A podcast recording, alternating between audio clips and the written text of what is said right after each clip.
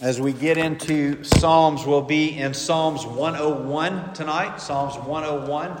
So if you have your Bible and like to turn there or use the Pew Bible in front of you, you can turn to Psalms 101 is where we'll be tonight. A psalm of David. So you're familiar with David, so we'll be looking at Psalm 101. You know, sometimes as we live life and different things happen, we these things that take place in our life sometimes really have a way of getting our attention. Has that ever happened to you? You ever had something that happened and uh, you, uh, you really, it reset your thoughts and maybe restructured the way that you approach things? Uh, maybe it changed the way that you even thought about certain things. And so, as we look at that tonight, I want you to have that imagery in your mind of how oftentimes life throws things at us that really resets the way we see everything. Maybe it causes you to refocus on the things that really matter. Uh, maybe it causes you to realize that there are some things in your life that really need to change. And so, as these events happen, uh, we look at those events and we, we try to find meaning in those. What is it that God is saying to us? What is He trying to show us? Well, David had one of those moments among many, really, uh, that caused him to question everything in his life.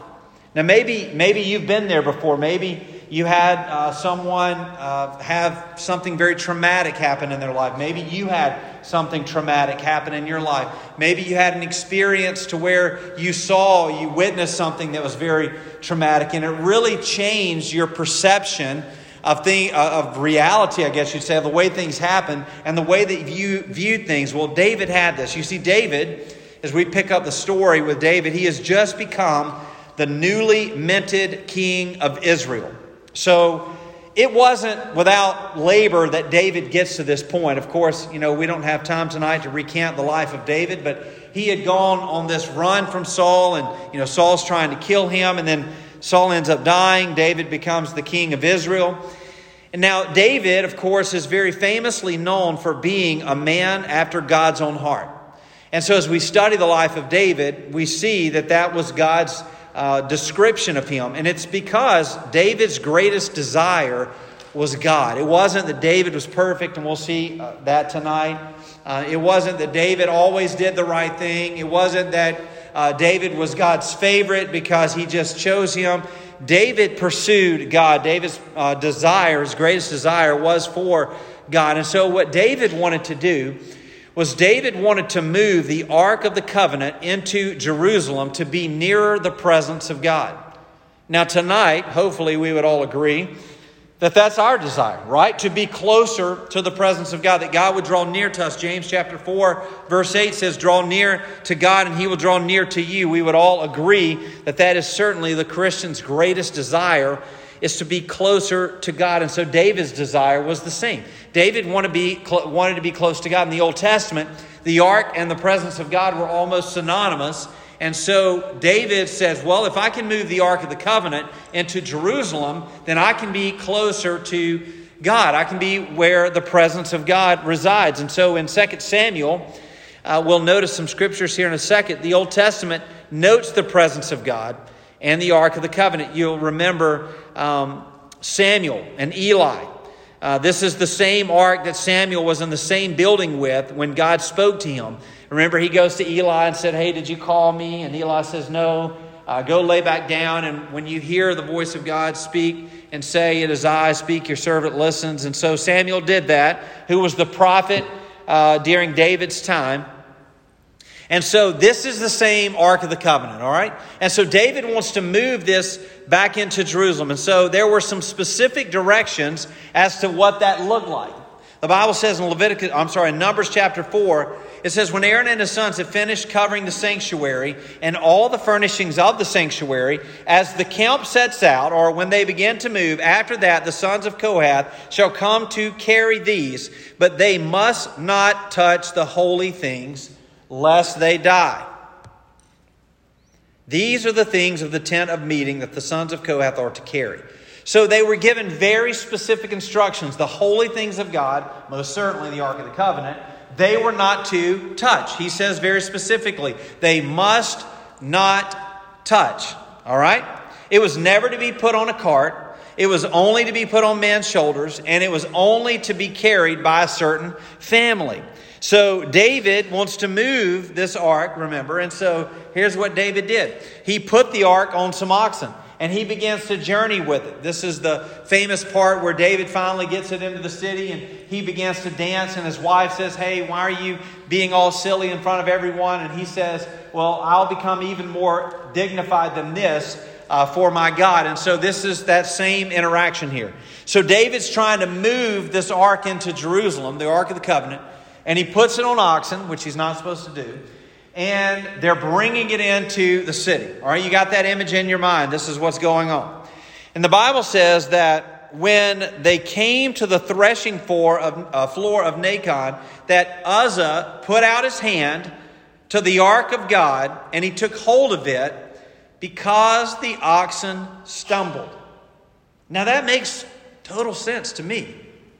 You would probably agree with that tonight. That if the most holy uh, ornament, if you will, the Ark of the Covenant, which uh, assumed to preside the, the presence, the very presence of Holy God, if it is about to fall, yeah. I'm going to do whatever I can to stop it. Right? You're going to do whatever you can to stop it. And so here's Uzzah who's walking uh, close enough to see this happening, and he sees the oxen stumble. And when he begins to stumble and it begins to fall, he reaches out, sticks his hand out to stop it. Well, what happened? Well, the Bible says in verse 7 it says that the anger of the Lord was kindled against Uzzah and God struck him down there because of his error, and he died there beside the ark of God. Can you imagine the scene at that moment? The ark of God, the ark of the covenant, the presence of God, has just been steadied, it has been prevented from falling. Everyone, again, we all would agree that it makes the most total sense for us to reach out and try to prevent that from happening. And yet, the man who does that, he, he sticks his hand out, touches it, and the Bible says that the anger of the Lord was kindled, and he died right there on the spot. Can you imagine what people were thinking and saying and doing at that point? Now, we don't have the privilege of knowing exactly how he died. You know, did he just instantly fall down or, you know, what happened? But it's very clear that it was quick and it happened on the spot, right there beside the ark of God. Now, this was one of those moments to where everyone asked the question, what just happened? Here we have this great desire to move closer to the presence of God. David is God's chosen man to be the king of Israel, and he's doing a, a, very, we would say, valiant effort of trying to get that ark into Jerusalem. And yet, because of one man's, I guess we would say now, error, of trying to hold the ark up, all of a sudden now he lay dead, and no one wants to do anything at that moment, right? That's one of those nobody move moments. And so David's trying to figure out what does this mean? How could this be possible? God, you know our desire. You know what we want to do for you, God.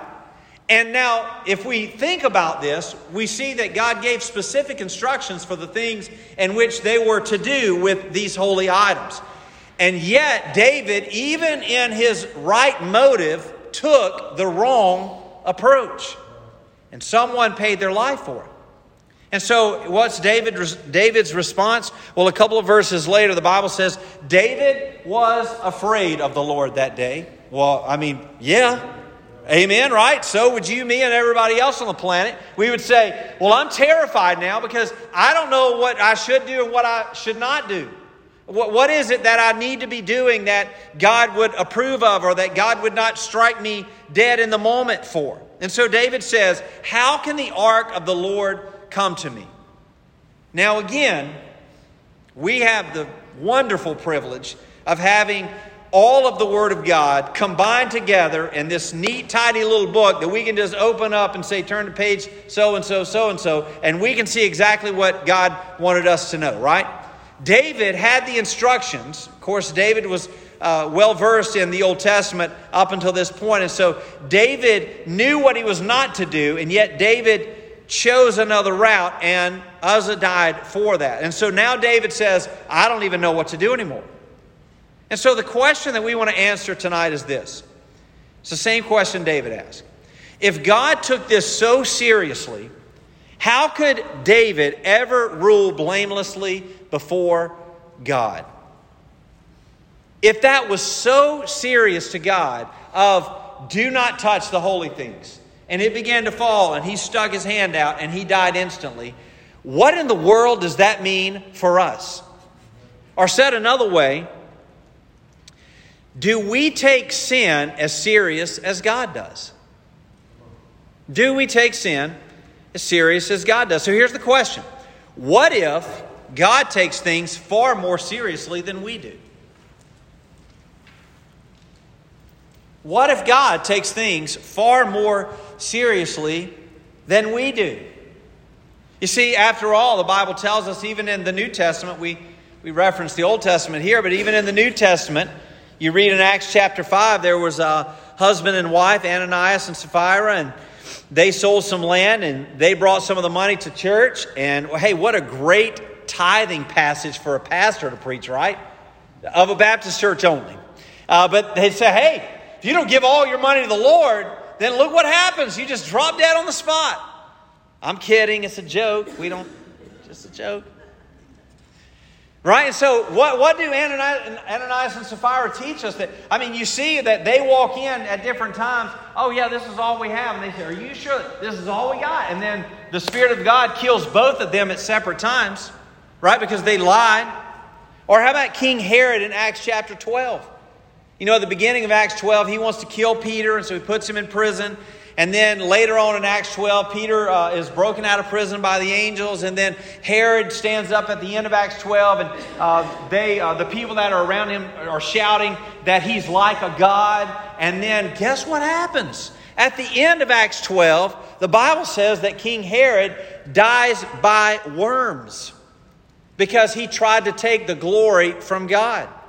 Now, these are just a couple of examples of where people instantly died in Scripture by not taking God seriously. So here's the question that we want to explore tonight What if every word that you speak and every action that you take does matter? What if it matters? What if everything that we say and every action that we take has giant implications? Because if we were to interview Uzzah or King Herod or, Ananias and uh, Sapphira, if we were to bring them up here and ask them, hey, um, does it matter what you say? Well, yeah, matters a lot. I cease to exist because I said this. Or Uzzah would say, I cease to exist. Uh, and, and King Herod because I did this, right? They would say, yes, everything that you say and everything that you do has massive implications.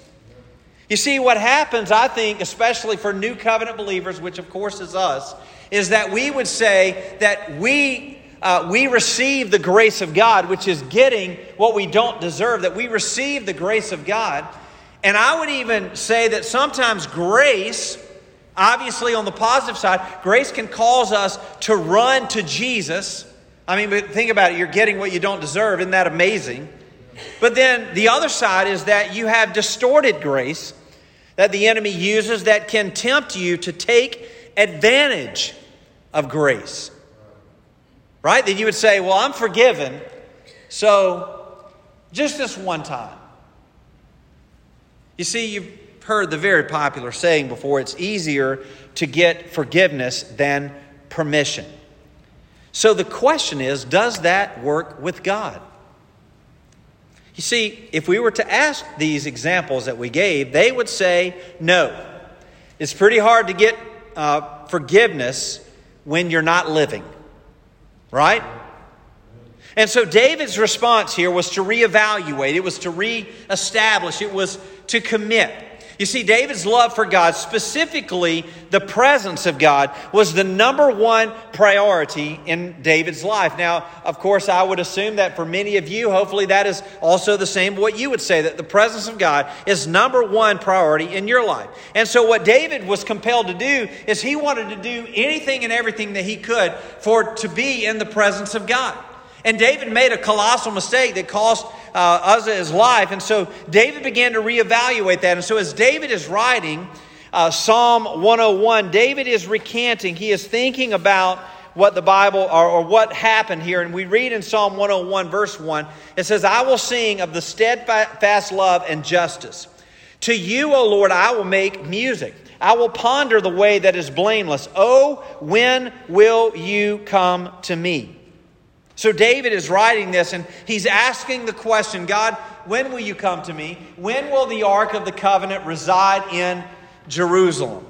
And so he's thinking about uh, his response. And so he says, God, I will sing of your steadfast love and your justice. You see, as David thinks about love, love compels us to do a multitude of things in our lives. Love compels us to do a multitude of things. The compulsion of love is typically, though, towards the things that we will do. Right?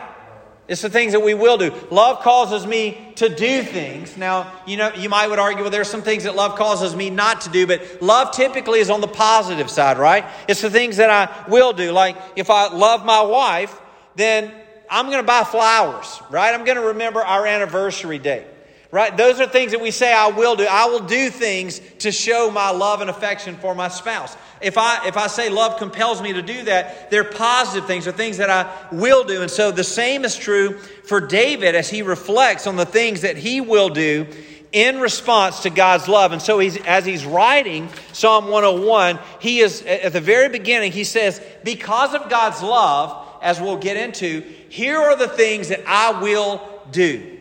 And so he says, I'm going to sing of your love and justice. I'm going to make music. I'm going to ponder the way that is blameless. When will you come to me? And so as we look at this love that David is talking about, and as we ask the question, what if God takes sin more seriously than we do? I want to challenge you with just some very simple things tonight.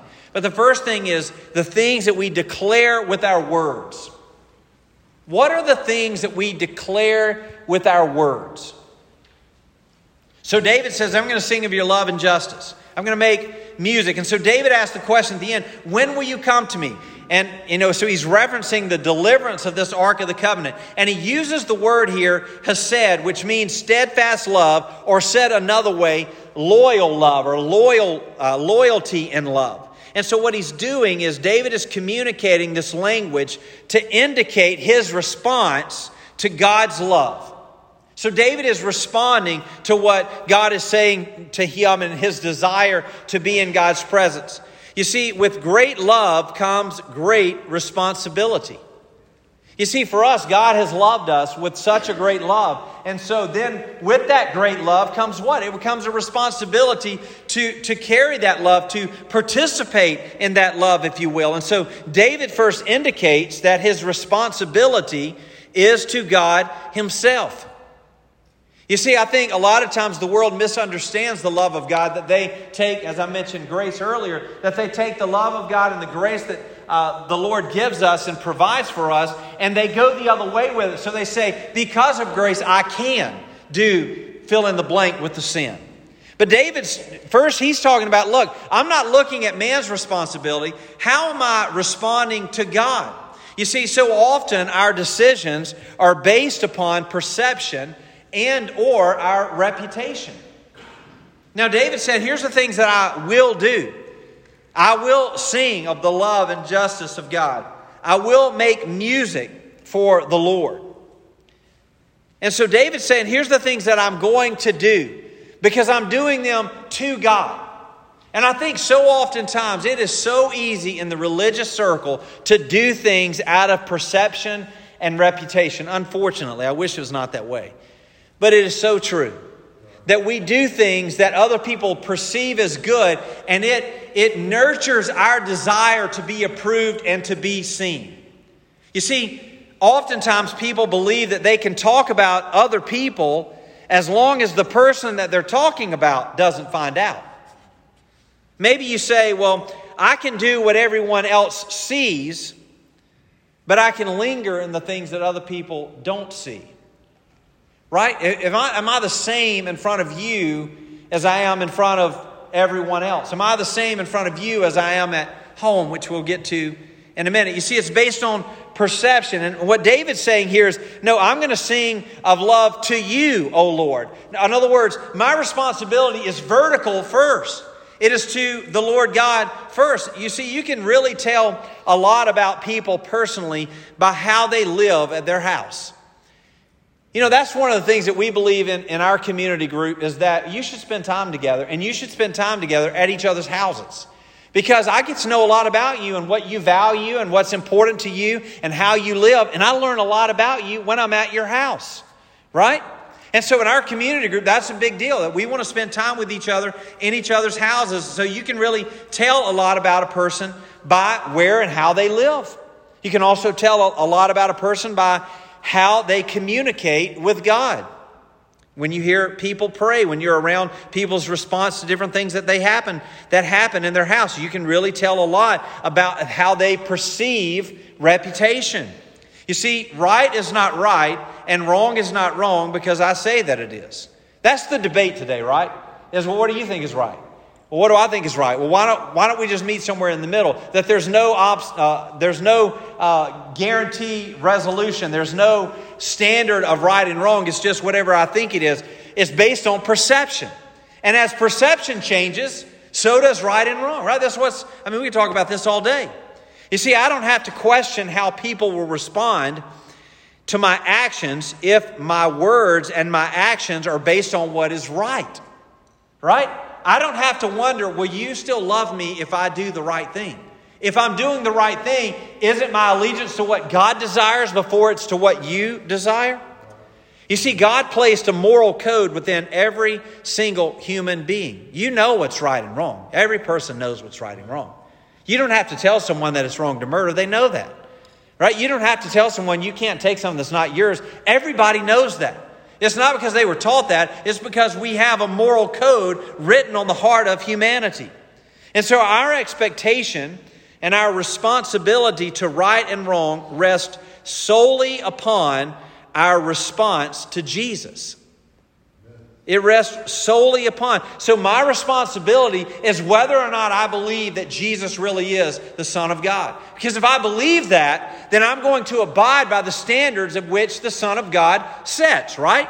But if I believe that perception is reality, if I believe that culture determines my, my acceptability, if you will, then what I'm saying is that I love Jesus, but I'm more interested in being accepted than doing what God has called me to do. You see, it doesn't have anything to do with the expectations of others. God's desire for us is that we would live our, our best, uh, we would do our best to live by holy standards because, like David, our desire is to follow Jesus. So, David is saying here that he's going to focus on the way that's blameless. All right, there's a lot of things that we could say are wrong. I mean, certainly there's more wrong than right in our world today. But David says, in spite of those things, I'm going to focus on the way that is blameless because I'm compelled to respond based on God's great love for me. And so he recognizes how serious an offense sin is to God. You see, Paul writes it this way. We're starting this Sunday in Second Corinthians. And this is what Paul writes in 2 Corinthians chapter 5. He says, For the love of Christ controls us, or other translations say, compels us. And so David says, Because of God's love, I am compelled to respond with my words a certain way. He says, I will sing. I will use my words to declare God's greatness. And so, suffice it to say, our words matter, right? The things that we say and do, God cares greatly about how we say it and what we say. Now, granted, are there times where you or me, or maybe I'll just say me, maybe there's times that I want to say things I shouldn't say, right? Sometimes people make me mad. Or sometimes people do things that I don't think they should do. Sometimes I have my own internal sin that I want to say things that I don't need to say. I mean, am I the only one that, that feels that way, right? And so, but here's what the Bible says. Paul writes this in 1 Corinthians All things are lawful, but not all things are helpful. So there's times where I want to say something and I realize, you know what? It's not very helpful for me to say that. Now, my flesh is, is saying, hey, you need to say that. You're going to feel so much better when you say that. And then thankfully, the Spirit of God says, hey, wait, time out. No, no, no. your allegiance is first to God, it's not to the flesh. And so you've got to do what satisfies what, what God desires for you. Psalm 19 says, Let the words of my mouth and the meditation of my heart be acceptable in your sight. And so we have to be focused on what it is that we say with our words, first of all, that we would look at the way that we speak. There's a famous song by TobyMac. Uh, it's called Speak Life, and it talks about speaking the life of Jesus into those that are around us. And so David says, I will speak. Here's the things that I will say. And he says, I will ponder, he says here in the latter part of that verse, I will ponder the way that is blameless. You see, as David is saying, here's the things I'll say. And then number two, he says, well, here's the things that I'm going to think, the thoughts that I'm going to have. Ralph Waldo Emerson said this. He says, You are what you think all day long. Have you ever noticed that? that if something you know, happens, goes wrong, makes you mad, bad situation, whatever, it just catapults, right? It just dominoes, and all of a sudden one bad thing turns into another bad thing. And it's because our thoughts have very powerful impact on the way in which we live our life. Because our thoughts turn into words, right? And our thoughts begin to direct the things that we hear and the things that we say, and certainly the things that we do. You see, Paul says this in Philippians 4 8. Uh, Finally, brothers, whatever's true, whatever's honorable, whatever's just, whatever's pure, whatever's lovely, whatever's commendable, if there's any excellence, if there's anything worthy of praise, think about these things. You see, as we focus on saying what we should say, it starts with thinking the things that we should think. And so David says, I will ponder the way that is blameless. You see, it's not just the power of positive thinking, it is the power of godly thinking. That we would focus on the things in which God would have in store for us. And so David's saying here when we are reminded of God's steadfast, loyal, unwavering love, it changes the way that we think. And so the words that we declare, the things that we declare with our words, have a tremendous impact because it starts with the way that we think. And so David says, because of everything that's happened, because it's totally made me change the way I see things, I'm going to focus solely upon what God says. Because remember, what God said is what David disobeyed, which ended in Uzzah's life coming to an end, right? You see how that worked? and so the same thing can be true for us. And so David said, I'm going to go back and I'm going to refocus on everything that God said. And in doing so, it not only changed the way that he talked, but number two, it also changed the way that he walked. It changed the things that he did. He goes on to say, I will walk with integrity of heart within my house. I will not set before my eyes anything that is worthless. I hate the work of those who fall away. It shall not cling to me. A perverse heart shall be far from me. I will know nothing of evil. Now, those are big words. Right? I mean, look at what he says. He says, uh, Evil will not cling to me, a perverse heart will be far from me. I will know nothing of evil. I mean, those are, those are big words. You see, David's deciding that it, if it is serious to God, then it must be serious to me. And so he declares, Here's the things that I will and I will not do. You see, the first thing that he says here, he says, Well, I'm going to have number one, integrity in my house. He says, I, I, will walk with integrity of heart within my house. I will have integrity. Well, what, is that, what does that look like for you and for me? I remember one time, I've told this before, I was preaching uh, at a church and uh, I told the joke. I told a joke about uh, the music. Uh, the guy got up. This preacher got up and he said, "If I had all the beer in the world, I would pour it out in the river." If had all the alcohol in the world, I, I would, you know, whiskey, all, the, all that, I would pour it out in the river. And so as soon as the preacher finished preaching, the music guy got up and he says, All right, turn to, you know, him, whatever. He said, We're all going to sing, Shall We Gather at the River? Right? And so, you know, I laughed. I think that's a hilarious joke. And so after it was over with, I finished preaching and I was, you know, I stepped down. I was uh, walking out towards the back and this little boy came to me and he said, uh, Pastor Matt, Pastor Matt, he said, You remember that joke that you told about uh, having all the alcohol and pouring in the river? Yeah. And he said, Well, Deacon Joe's got a, a bunch of beer in his refrigerator. And I was like, Oh my gosh, you know, what do you say to that? And I said, Well, all right, you know, just walked away. Right? And so the things that, that we'll have integrity, that we won't show up here and pretend to be someone that we're not. Hey, newsflash for everybody in the room. You're all sinners. We are all sinners. Right? None of us has gotten this thing figured out. None of us are perfect. And so David says the first thing that I'm going to do is I'm going to have integrity in my house. So what does that look like? What, what does it look like to have integrity? Well, number one, it, it means keeping your word. That your yes would be yes and that your no would be no. That when your kids and your family and your spouse, when they when they hear you say something, that your word is your bond. That if you say you're going to do something, then do it. If you say, hey, I'm going to get off at five and I'm going to meet you at home and we're going to have a family night, then leave at five and go home.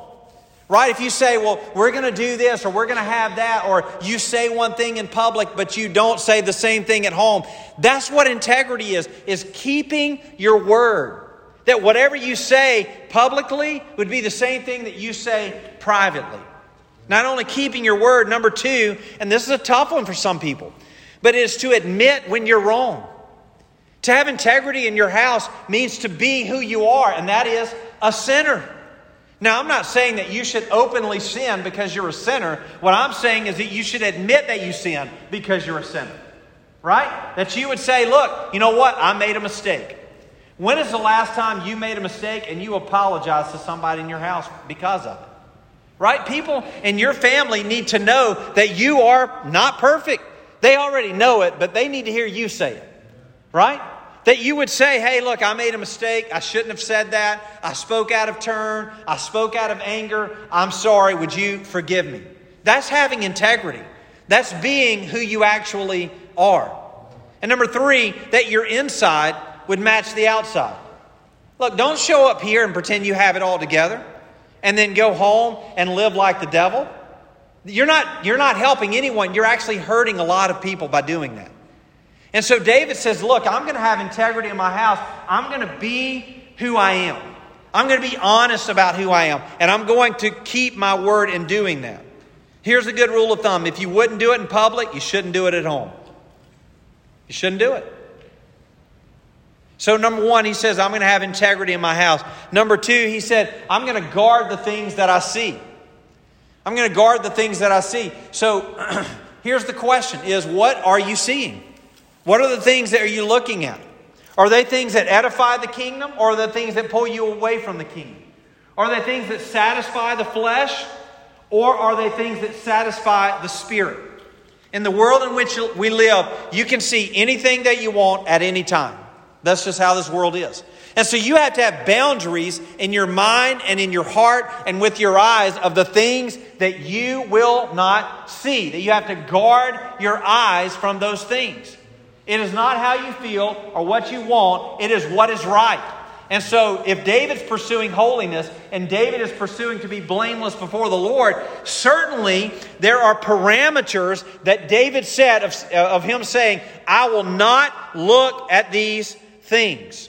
So you have to guard the things that you see. And then, number three, he had boundaries as to who he lets in his circle because of how they affect him. Look, there's people in your life that shouldn't be in your life. This has nothing to do with blood relation or anything. You know, we've talked about boundaries many times. But you have to have solid boundaries of knowing who you are in Christ. And you have to have strict rules about who you allow in and out of your life. Just, anyone who wants to be in my life is not coming in my life. It doesn't matter the credentials and it doesn't matter the scenario. I know what's good for me in my life and I know what's good for my family, and I'm not just going to allow anybody to bebop into my life and be a part of the, the things that I'm a part of. It's not going to happen. Here's what the Bible says Jesus said, Family are those who do the will of God. And so those are the people that I want to spend time with. And if you're distracting me and my family from doing that, then I can't be with you. I can't be around you. if you're not edifying me and helping me to grow in godliness, then I can't allow that to be a part of my life. But so oftentimes we allow old relationships or even family relationships to be present in our life. And what it does is it continues to be a drag on us pursuing holiness for Jesus. So he had boundaries. He guarded what he looked at because he declared that he would have integrity. So he goes on in verse 5. He says, Whoever slanders his neighbor secretly, I will destroy. Whoever has a haughty look and an arrogant heart, I will not endure. So here's all the things that he won't do. He says, Well, I will walk with integrity. He says, I, I, I won't be with those who have a perverse heart. I will know nothing of evil. But I will destroy those who slander their neighbor, that have a haughty look, that have an arrogant heart. I will look with favor on the faithful in the land, that they may dwell with me. He who walks in the way that is blameless shall minister to me. No one who practices deceit shall dwell in my house. No one who utters lies shall continue before my eyes. Morning by morning I will destroy all the wicked in the land, cutting off all the evildoers from the city of the Lord. David was serious about what he was going to do, and rightfully so. If you had been there when Uzzah died by the ark, you would say the same things. It would cause you to reevaluate everything. And so David begins to revisit all of the things that he'll do. He wants to destroy those who use their words as weapons, those who look down upon others. He says that he wants those who, uh, he wants to dwell with those whose walk matches their words. And so David sets these parameters or boundaries of the people that he will allow in his life. What we just talked about. He gives you a, a recipe for that. Well, what do those people look like? Well, he, he gives you clear instructions on that. And so as we look at this, we would say, well, you know, that makes a lot of sense that he would change that because he saw how serious God's word was. And this would have been a great ending. So as I read Psalm 101 and knowing David, and you know, we did the life of David not too long ago, and knowing all, you know, all the things that we know about David, you begin to think. Maybe you've been here tonight and you said, now, wait a minute. Wait a minute. We're talking about David, right? We're, we're talking about David, as we said, you know, David, a man after God's own heart. But what you're thinking is, but there's also that other David, right? That, that David that made a giant mistake. That David that didn't guard his eyes. Right? You, you, I know that's crossed your mind.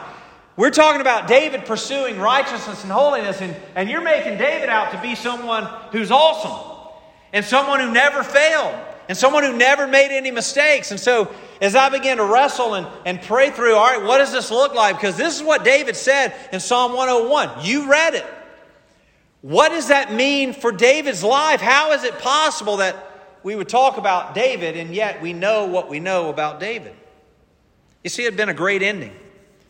High standard of expectations. If we all, if all that we knew about David stopped at 2 Samuel chapter 6. You see, for us, we would, we would walk away tonight convicted in the areas of our lives in which we fall short. We'd say, you know what? I do need to have more boundaries with who I let in my life. I need to have better integrity in my house. I, I need to right some wrongs. We would walk away saying, you know what? I need to be more like David. You see, we would commit to doing something better. We, we would say, you know what? I need to change some patterns of behavior in my life, and all justifiably so.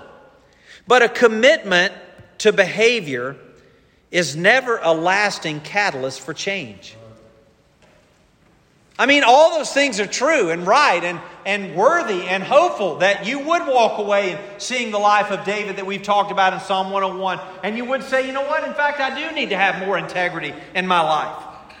That it, is true that I need to have better boundaries. I need to guard the things that I see. I need to set restrictions on my television or computer or whatever it may be or my phone. And that I need to be more intentional with my pursuit of holiness. All those things would be great things. But a commitment only to behavioral change is never a long lasting change. You see, David, just a few years later, committed the sin that he's most known for adultery Bathsheba. And there were people around him. There were people that he vowed would walk blamelessly, who enabled him to do it, which proves my earlier point. You see, this is what the Bible says in 2 Samuel chapter 11. It says, It happened one late afternoon when David arose from his couch and he was walking on the roof of the king's house that he saw from the roof a woman bathing. And the woman was very beautiful. And David sent and he inquired about the woman. And one said, Is not this Bathsheba, the daughter of Eliam, the wife of Uriah the Hittite? So someone else told David, No, man, she's, she's married. And so David sent messengers and took her, and she came to him, and he lay with her. So David said, I'm going to put these people in my house, and they're going to be blameless. And these are the people I'm going to walk with. Right? These are people that he vowed that would walk blameless. And yet, it says that David sent messengers and they brought Bathsheba back to the palace. So I ask the question what does all this mean? How is this possible? Right? That clearly David's not a, a, good judge of character. If the people that he said, I'm going to put in my kingdom are going to be blameless, and yet they enabled him to do this, certainly it's all on David. It's, we don't know their name for, for just reason. But here, here's the thing here's David making this colossal sin in his life. And we would look at this and say, I've got to do better. Well, no human being, regardless of intentions, can ever live up to the perfect standard of righteousness. So, what this does for David, what this does for us, is that it exposes the depravity of our heart and the magnitude, listen, the magnitude of our desperate need of the intervention of Jesus in our life. That David, in his humanity, said, Here's all the things that I will establish to prevent me from doing the things that I shouldn't do. And yet he did the very thing that he shouldn't do. You see, I think there's a clue in all of this, a common thread. When you look back to 2 Samuel, you see that it says, When David arose from his couch, and then in 2 Samuel chapter 6, we go back to where we began with Uzzah, and it says, And David arose. Same exact language. Interesting, isn't it? David arose. And Uzzah, it says that he arose and went with the people who were with him from Baal Judah to bring up from there the ark of God, which is called by the name of the Lord of hosts, who sits enthroned on the cherubim. And they carried the ark of God on a new cart, and they brought it out of the house of Abinadab. All right, pay attention, which was on the hill. And look who's there. It says Uzzah and Ahio, the sons of Abinadab, were driving the new cart. Hmm. So David is sitting on the top of his palace. You've heard this message a thousand times. David is sitting on the top of his palace and he arises, he stands. He, that word means to establish or to stand. David stands up and he sees Bathsheba. Same exact language. David arose and he went with all the people to bring the Ark of the Covenant. And where they bring it? They carried the Ark of God on a new cart and they brought it from where? They brought it from the house of Abinadab where his son Uzzah lived. Uzzah, the same one who stuck his hand out and stopped the cart. Here's the clue. Interesting, isn't it? Here's David using the word arose in both to describe David. It indicates a pattern. It indicates a pattern. You see, both David and Uzzah had become content with complacency. My, oh my. If that doesn't describe the church today, nothing does. Content with complacency. Uzzah had the presence of God that resided in the ark in his house. So every day when he would come in, he knew the ark was there. He, saw the ark. He knew the ark of the covenant was present. And so here it is every single day. It's just like you and me, right? Every single day we come in and we see God's Word sitting on our table or on our desk or on our nightstand, and we see the very presence of the words of God. And you know what we do? We become complacent with the words of God. That we say, oh, well, I didn't get to read my Bible today, and oh, it's been a month since I've spent time with the Lord, or oh, I'm not involved in the things that God calls me to do. And why is that? Because we arose that we have stood in the place of the world and allow complacency to take the place of holiness in our life. And we have, we have allowed what is common, or rather what is holy, to become common in our life. We've allowed what's holy to become what is common. The ark had been in the house, and Uzzah lost reverence that it demanded. He allowed the holy to become common in his heart. David allowed what is holy to become what is common in his heart. You see, David said, Here's, I'm not doing that. Oh, I, no one will serve in my kingdom who doesn't pursue God. And yet, just five chapters later, we see, we see the pursuit of holiness turn into complacency. He's not even going out to battle anymore. And so, the question that I would ask us tonight is this what battle am I not involved in? Where am I sitting in complacency instead of pursuing holiness in my life? Is it with the things that I see? Is it in the words that I say, the places that I go, the people that I hang around with? Where am I allowing complacency to be okay in my life? That I'm not growing, that I'm not moving, that I'm not becoming who God wants me to be, that I'm okay with the mundane, that I'm allowing the holy to be common, that church is no longer a priority for me. That following Jesus and Him sanctifying me, that I'm not putting all of me into D group. I'm not letting people know the places that I really struggle. I'm not allowing the things of God to transform me because I'm only letting you see what I want you to see. That the holy that God desires in your heart and in my life in this church to be paramount has become very, very common in the lives of a lot of people. That their pursuit of Jesus is now only a pursuit of acceptance. You see, the Bible says in Leviticus 10 10, you are to distinguish between the holy and the common. And what's happening in our world today is it's all the same. It's all the same. Content with complacency. Jesus had a lot to say about that. He said, I know your works in Revelation. You are neither cold nor hot. Would that you were either cold or hot. So, because you are lukewarm, you've heard this before, and neither hot nor cold, I will spit you out of my mouth. Is, is that the challenge tonight? That we would say, God, is that me? God, is it that you do actually take things more serious than I take things? That I've become complacent in my pursuit of holiness? You see, Psalm 101, in my opinion, was written to set the expectation of pursuit. That those are the things that we would pursue in our life. You see, David knew that he would never lead a perfect, blameless life, but he took serious the things that God takes serious.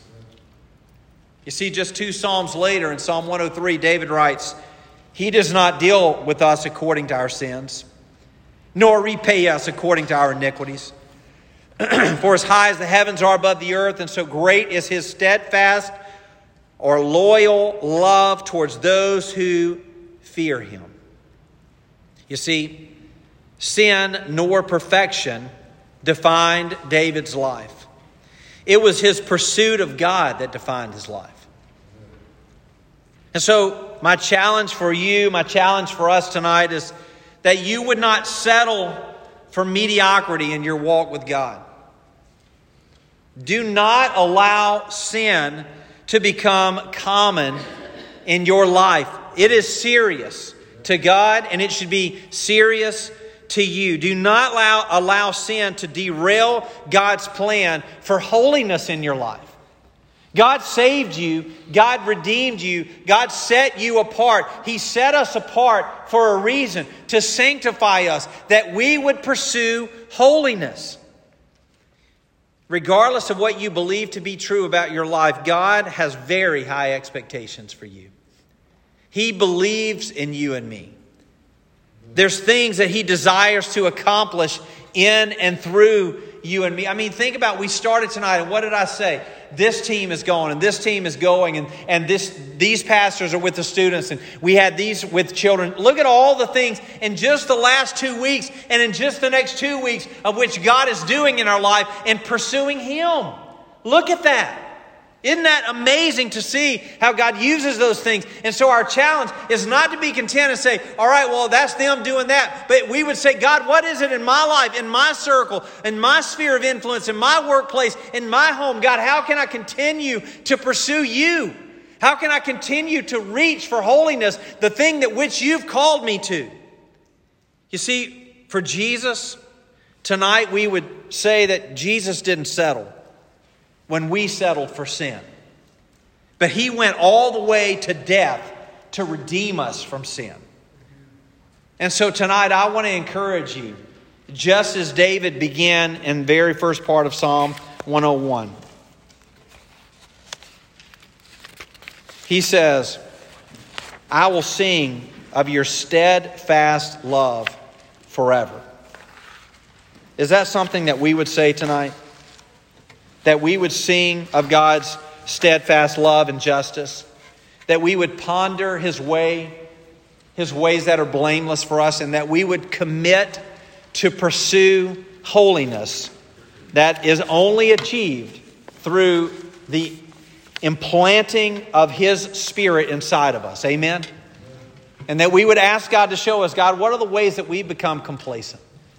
And God, would you enable us, would you empower us to pursue the holiness that you intend for us to pursue? Amen.